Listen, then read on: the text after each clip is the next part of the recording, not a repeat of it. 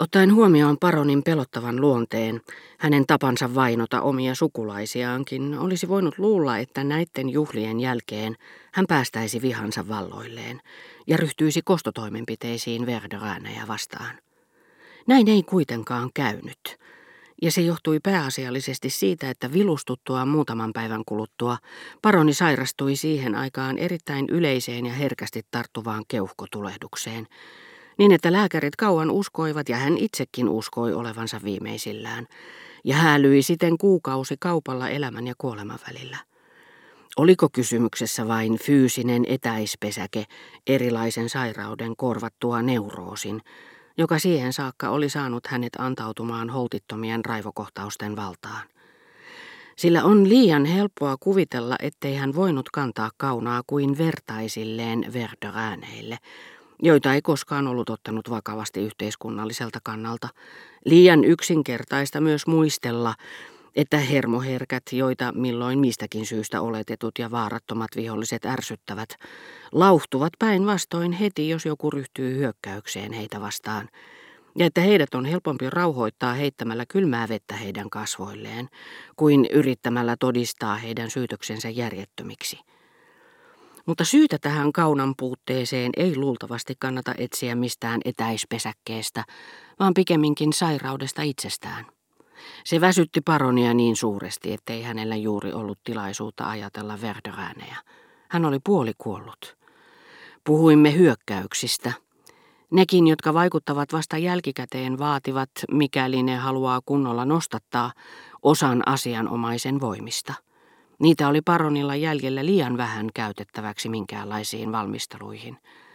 Usein kuulee puhuttavan verivihollisista, jotka kumpikin avaavat silmänsä nähdäkseen toisensa kuoleman kielissä ja sulkevat ne sitten onnellisina. Tapauksen täytyy olla harvinainen, paitsi jos kuolema yllättää uhrinsa täysissä ruumiin ja sielun voimissa. Sitten kun ihmisellä ei ole enää mitään menetettävänä, hän ei välitä ryhtyä yrityksiin, jotka voimansa päivinä helposti olisi ottanut vastuulleen. Kostonhimo kuuluu elämään. Useimmiten, poikkeuksia tietenkin on, jotka kuten vielä nähdään yhdessä ja samassa ihmisluonteessa edustavat inhimillisiä ristiriitaisuuksia. Se jättää meidät rauhaan kuoleman kynnyksellä. Ajateltuaan hetken Verderäänejä, Monsieur de Charlie tunsi olevansa liian väsynyt – Kääntyi seinään päin eikä ajatellut enää mitään. Hän ei suinkaan ollut menettänyt kaunopuheisuuttaan, se vain vaati häneltä vähemmän vaivan näköä. Se luisti luontevasti vieläkin, mutta oli muuttunut. Vailla ennen niin usein koristelemaansa kumppania raivokohtausta.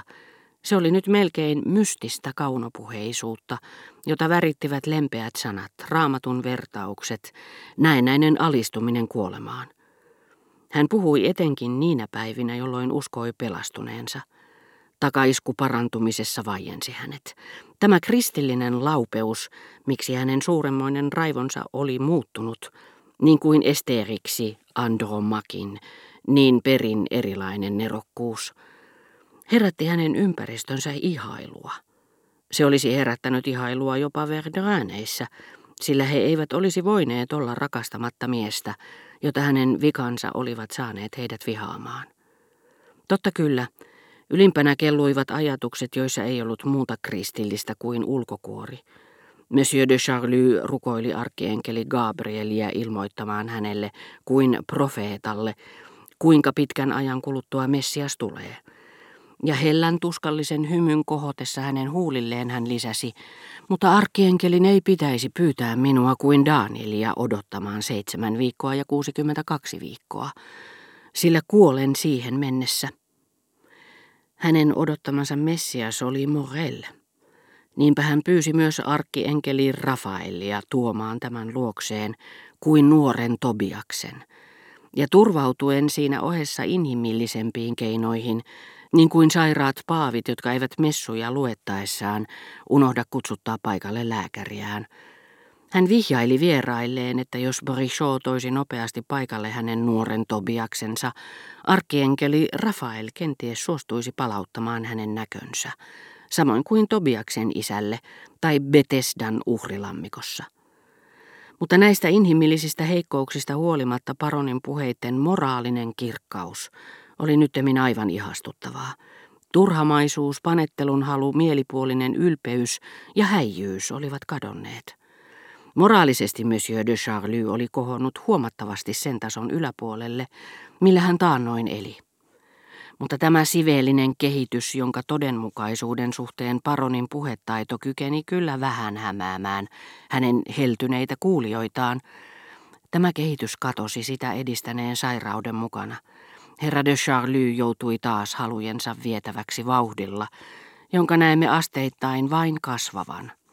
Mutta Verderäänien omaksuma asenne ei enää ollut kuin etääntyvä muisto, jota välittömämmät raivokohtaukset estivät heräämästä eloon.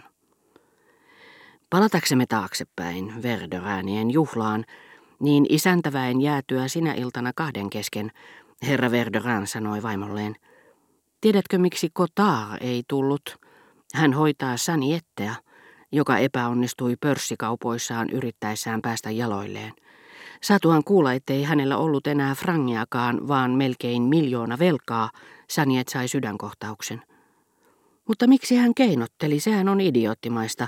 Sen huonommin se ei voisi sopia kellekään. Ovelammatkin ovat saaneet siipeensä ja hänet oli kuin petetyksi luotu. Selvä se.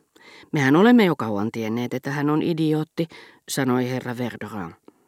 Mutta siinä nyt kuitenkin on tulos.